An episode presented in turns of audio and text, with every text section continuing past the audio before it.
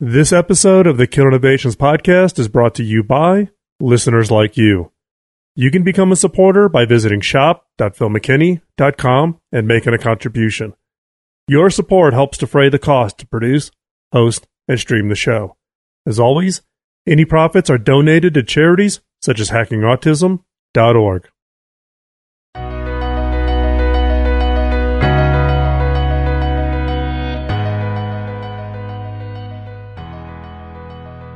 I'm Phil McKinney, and welcome to Season 11 of the Killer Innovations Podcast, a show about ideas, creativity, and innovation.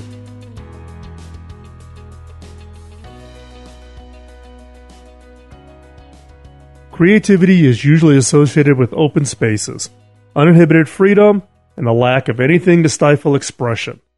However, sometimes it can be beneficial, even essential, to build walls, make rules, impose constraints on ourselves in order to get our creativity flowing.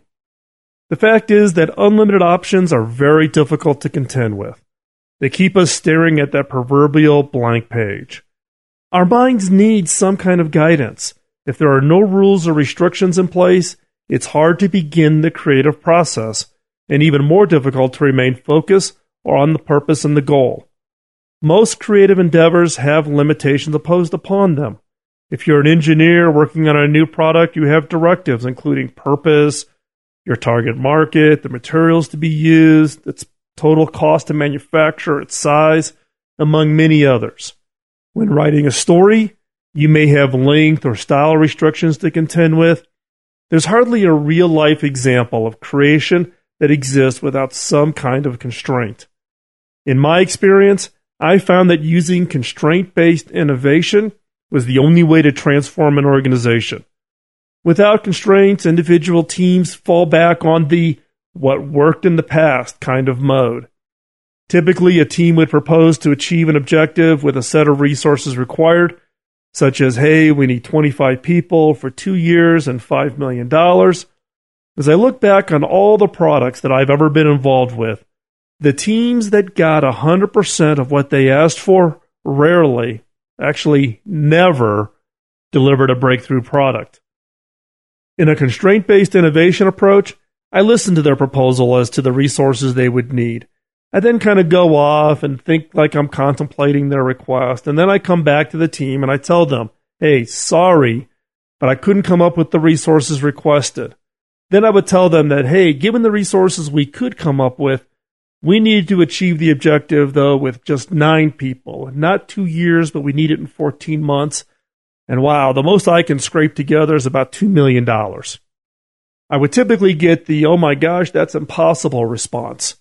But the team would go off and realize that they needed to throw out the old playbook and come up with a whole new way to achieve the objective. In my experience, these are the teams that produced true game changing innovations. Face it, we all have romantic visions of uninhibited artists and inventors simply throwing whatever comes to them onto their chosen canvas. But that kind of raw creativity can rarely be sustained. In order to harness your creative energy and abilities, constraining the options gives you a sense of direction, gives you a sense of purpose that can fuel the momentum and open up new creative possibilities you wouldn't have thought of otherwise. Noah Scalin is an artist who created the widely successful daily art project called A Skull a Day for a Year.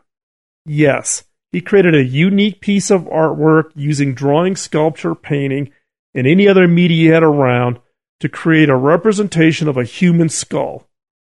Each day, he challenged himself to create a skull that had to be unique and created within his free time during a 24 hour period. Now, those are some pretty tough guidelines. He couldn't sit back waiting for inspiration to strike. He was forced to constantly seek out new materials and ideas to fill up his blank page. The results speak to the power of creative production within rigid guidelines. While it started off as a personal daily art project, it quickly went on to become an international community of skull fans. Yes, there are such things as skull fans sharing their art. Another example is the famous challenge that Hemingway and his friends had. They challenged themselves to create an entire short story using only six words. One of the best outcomes from this challenge was, quote, for sale, baby shoes, never worn. Acts of creation without limitation exist in reality only in the most extreme cases. Inventors don't generally wake up one day and say, hey, I'm going to invent something today.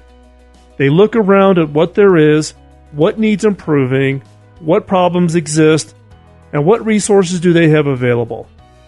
Anyone can come up with a random, fantastical idea without direction or purpose. Imposing criteria is a more effective way to stimulating creativity and can spark true innovation. If you enjoyed today's show, you can subscribe to the podcast on iTunes, YouTube, Spreaker, or wherever you find your favorite podcast. You can find all the links and resources from this episode, along with every other episode going back to 2005 at philmckinney.com. Just click on podcast. I would love to hear your feedback, such as your thoughts on the new format for the show, topics you would like covered, or any questions you might have. Ping me on Twitter at Phil McKinney, all one word, or on LinkedIn or Facebook. You can find links to where I hang out on social media at philmckinney.com. And as always, thanks for listening.